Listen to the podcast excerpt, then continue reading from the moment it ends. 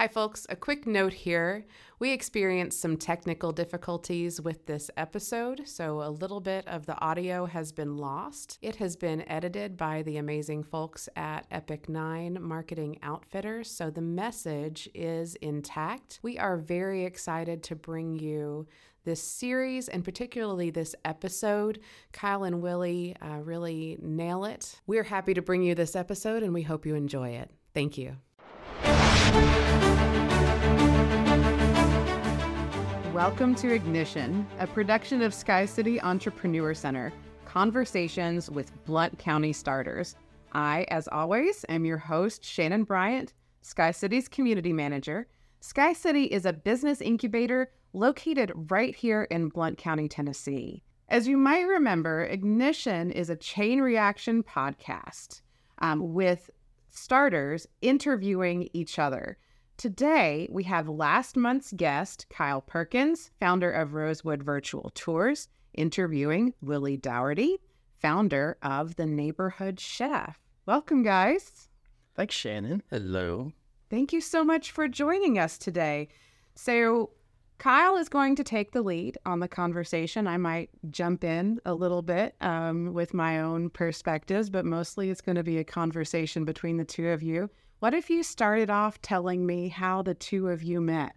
Oh, awesome. Um, Sounds like I a was, meet cute or something. When, when Shannon asked me if I would interview you, Willie, I was I was like, man, that is that is so awesome. So we were in, in co-starters together, and I like instantly knew you were somebody that I wanted to know. Perfect. It's kind of the same for me. Um, yeah, I just really enjoy meeting new people, and then your concept for your business was like super interesting with like the drone shots and photography and all that. So, and of course, after we met, it was yeah, we just couldn't shut up. Yeah, right? well, thank you for that, man. One thing I, I really think that listeners would like to hear is you are probably the happiest entrepreneur I know. Like you would come to Willie would come to class, and even if he had a bad week, we would do these check-ins at the beginning of the class, and uh, you'd be like, "Man, guys, I, just had a, such and such of a problem, but you would always end it on a happy note. Like you would always have like a smile, even if you know you could tell you were tired. But how do you how do you bring that? Well, I appreciate that because, um, yeah, there's two sides to everything. You know, the inside is you're just like ah, I'm dying. Yeah. But um, I don't know. I think it's just that's I try to put out what I want to get back. So of course I'm there for my friends and family, and I want to hear you know what you're going through. But at the same time, I just feel like I mean, everything, there's always good in everything.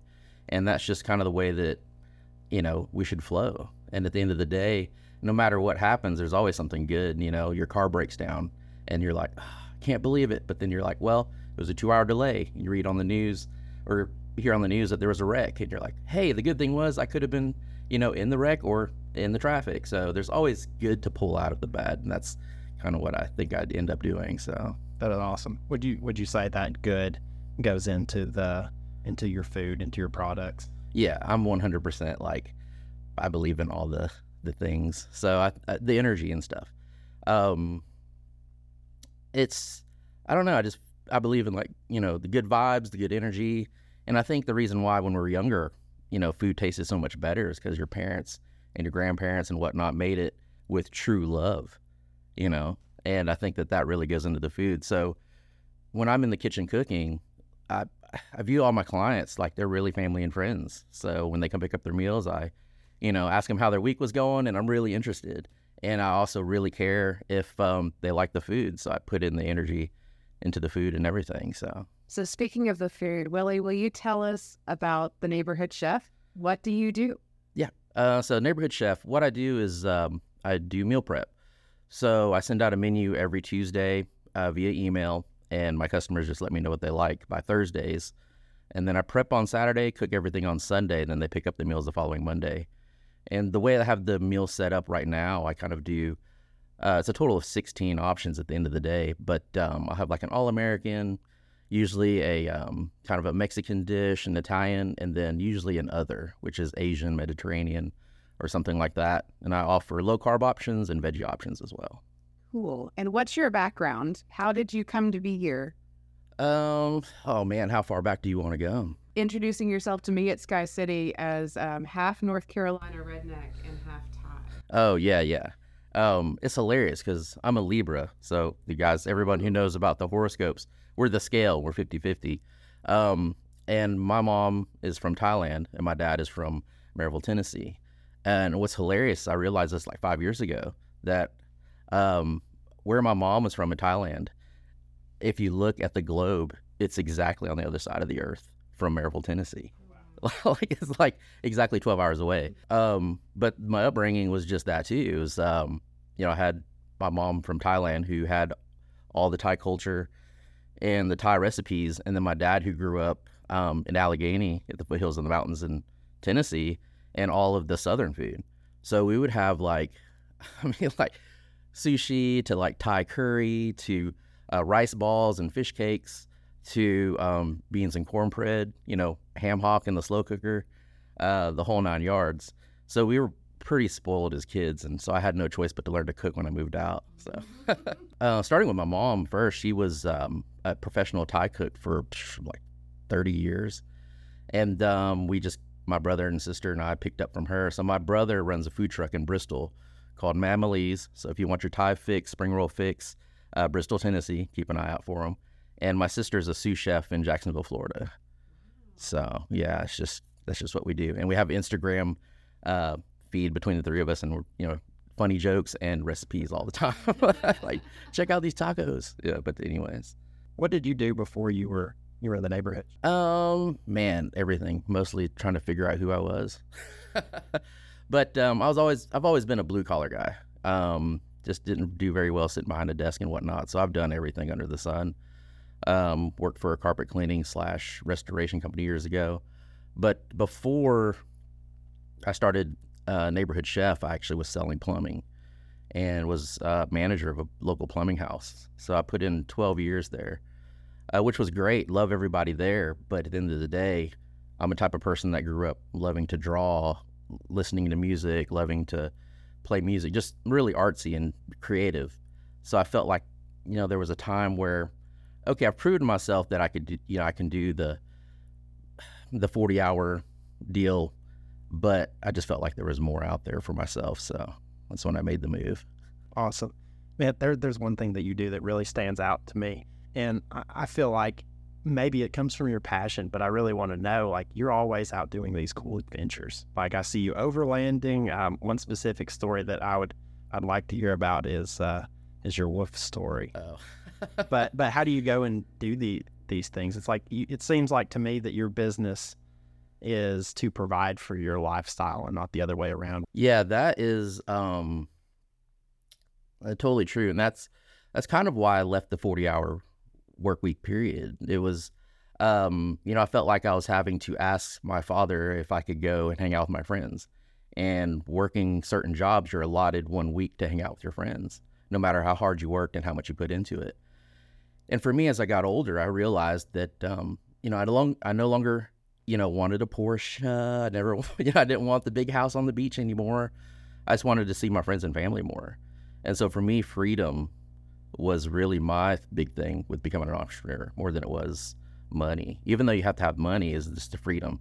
So with that, it was um, my brother and I, uh, Tim, coined this term "weaning the want," and we did it at camp, and it was like that's what it's about. It's just weaning the want. So you can have all the things that you want, but you also have to put in the time for it. So if you can just if you just really want family time and adventure time, you don't have to have the the newest vehicle or the largest house or the fanciest shoes.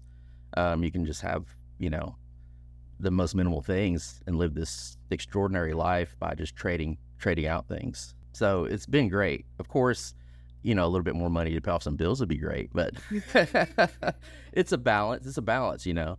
Um, but again, having your own business, you have the freedom to do that. You know, if I need, um, you know, some extra funds, I have the freedom to incorporate extra nights of specials or um, you know pick up a different event and things like that. But uh, for the most part, yeah, I just keep it kind of kind of chill, just so that I can kind of chill out too. What are what are your favorite chill activities? Um, let's see. Actually, let me go back to the wolf story because I know you asked. I'm sorry. So that's part of my chill activities right there. um, I'm through my programming is what I call it, kind of like my presets. Um, I'm a nervous, anxious type person, and I have fear that I've noticed just run through my life. I would never pick up on that but it's it's taken a lot of time yeah. to and I mean I'm like right now I'm still kind of like uh but it was um you know like being going back as a kid, you know, I was scared to go to the mall because there was lots of people there. But if my friends were going to the arcade and being dropped off, I had two choices. I could be safe at home or I could face the world and get dropped off at the mall and deal with it. But you take these baby steps throughout life and those little things help you overcome your fear. And, uh, you know, you'll always have it, but it just uh, helps. And so with this past trip, normally if I do anything adventurous, I still have planning. Like I still have to plan it. Like I need to know where I'm going to sleep. I need to know this. I need to know that. Mm-hmm. But um, on this adventure, um, my buddy Henry, and uh, Henry's so adventurous. I mean, he's yeah, I look up to that dude. But um, he's more go with the flow. And so this trip, on the first half of the leg, first leg of it, I was like, you know what? I'm just gonna go with the flow, and that's what we did. We left on a Tuesday. There was a couple of passes in Colorado that we wanted to do, and so I had my little hit list, and he had his, and we just headed that direction. And when we were tired, we looked for a place to sleep and camp and set up, and that's what we did, and that's what led to the wolf encounter. So uh, the wolf encounter yeah. sounds so ominous, but also I don't think it is. yeah, it. So what happened was, um, I think it was the third the third day, third night, and we were checking our Gaia, which is a, a GPS app, you know, kind of um, locator to let you know where you are. So we're like, all right, it's, it's getting late. Let's look for a camp spot. So we pulled one up, and on the map showed a camping area, and so we mosey on down through here, and you know we're in the middle of the woods. We're 20, 30 miles from anything, just on these dirt roads. And we see this structure in the background. And so we like go down this dirt road, assuming that this is where the campground is, because we can see a couple of tents set up. Well, we show up and there's a huge sign that says wolf sanctuary and you know all these rules and so we just go up the hill and are greeted by um, two staff and come to find out they're like well technically you can camp here, but it's mostly for volunteers. We're wolf sanctuary, this, that, and the other. Um, and so we weren't allowed to camp there, but they were super gracious and kind of pointed us in the direction of like, well, this is all public land. You guys can camp anywhere. Uh, but if you want to come back tomorrow around nine o'clock in the morning, we'll give you a tour. So we were like, well, this is awesome. So fast forward, find a camping spot, um, and you know, head back the next day. Well, we get there and are greeted, and we're kind of hanging out in the parking lot Five minutes later, uh, we see a guy walking up the hill, and he's like, "Hey, those are your guys' trucks?" Blah blah blah, and we're like, "Yeah, oh, those are cool. You guys outfitted and blah blah blah. You're camping." We're like, "Yeah." He's like, "Yeah, I just got back from a three day trip." Um, come to find out, he was actually the founder of the sanctuary, and he'd been rescuing wolves for 35 years, and had wow. just taken his first true vacation, which was like three days. Well, he showed up five years later. 35 years later, yeah. exactly, exactly. So he shows up and um, just starts, you know, uh, just BSing with uh, Henry and I. And then he just goes, You guys want to meet some wolves? And we're like, Yeah, sh- sure. And we see some, you know, there's a fence there. And we walk up to the fence and without skipping a beat, he goes, All right. He's like, You guys seem like you're kind of, you're pretty sure of yourself, kind of alpha. So he's like, Just when you go in here, keep your shoulders back and don't turn your back to the wolves. And um, when they come up to you, stare them in the eye and show your teeth. Like, and the first thing I do is I look at Henry like, yo, you go in, I'll take pictures. And I can feel him doing the same thing, like, yo, you go in, you take pictures. Well, the the um the uh, the guide who was with us, she goes, hey, she's like, this never happens. She's like, the only time people are allowed to go into this cage that had tools in there she said, is when he's here and one other person. So she's like, you guys are super lucky. So after being told that, we both just had to man up and we went in. And so sure enough, we did the things and, um, you know, uh, Wolf came up right to my face and I stared her in the eye and then I hear, show your teeth. And so I have this grin on my face and she just licks my face. And I go, this is happening.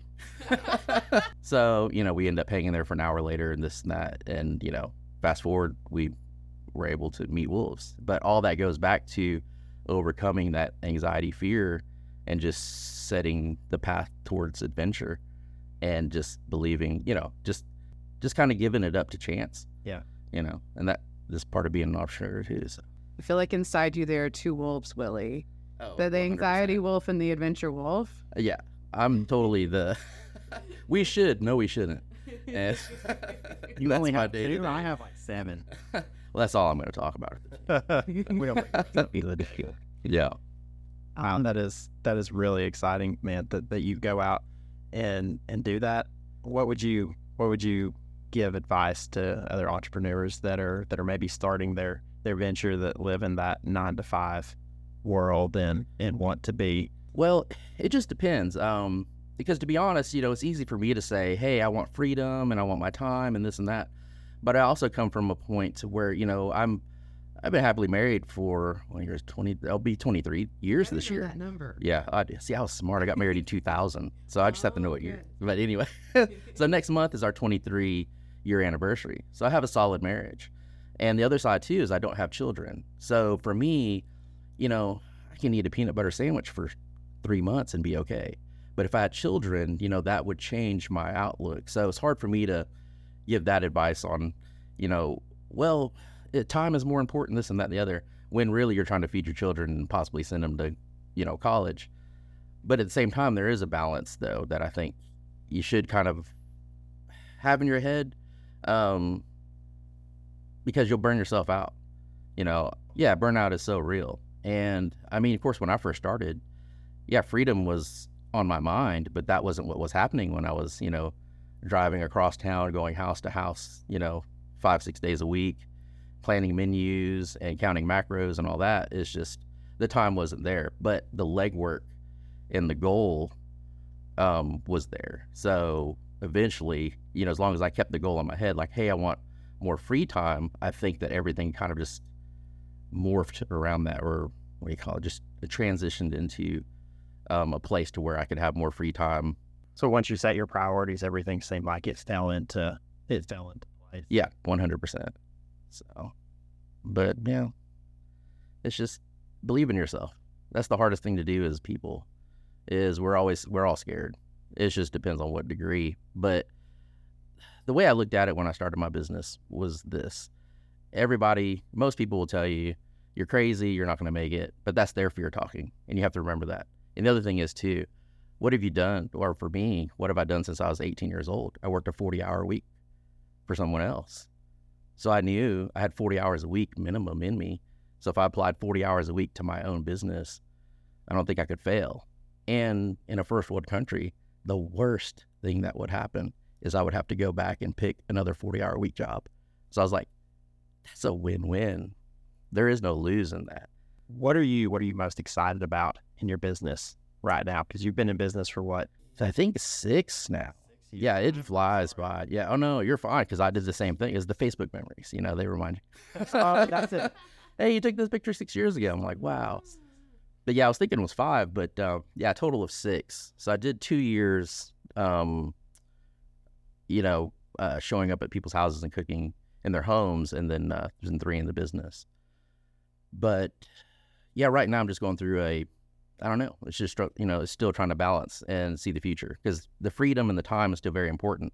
But at the same time, um, I have to look at you know retirement and uh, the state of the economy and this and that. So there's different things that are kind of going on at the same time. It's like, do I hire someone and expand? Do I hold steady? Um, do I change the business model altogether? You know, nothing's going to happen immediately, but those are the things that are constantly going on in your head. And I think most entrepreneurs kind of have that. There's never really, I don't want to say that, but in most cases, there's never really like a set yeah. goal.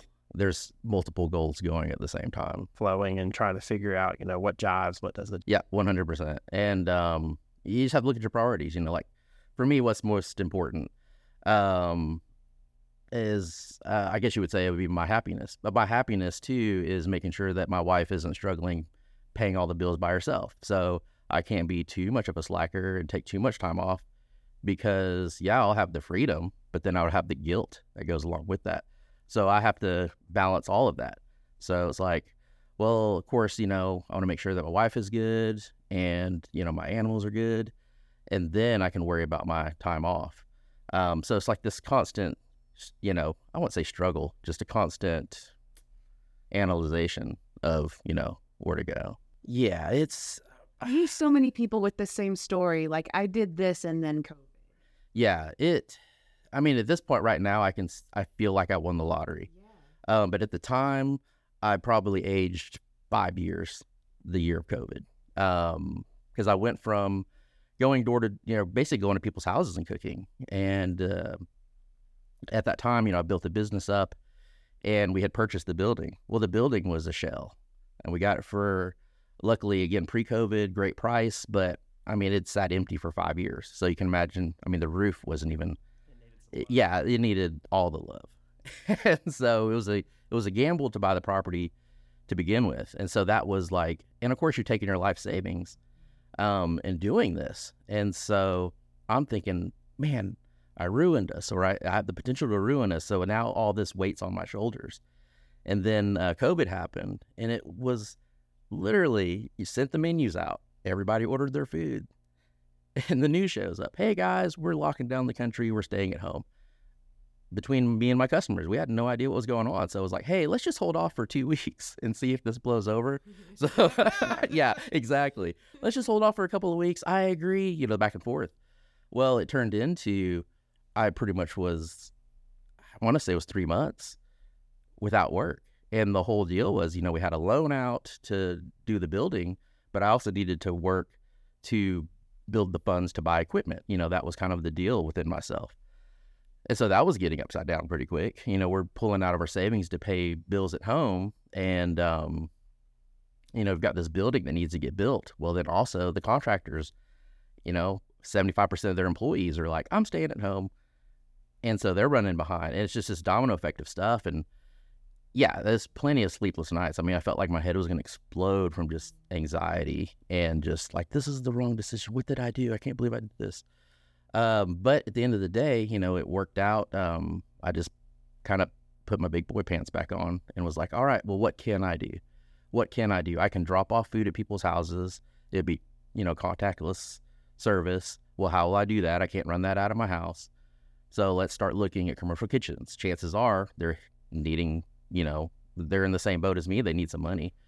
And um, sure enough, I looked, and uh, before this, uh, everywhere was just outrageous, you know, for pricing per hour. We'll end up finding a rental kitchen not even two miles from my house.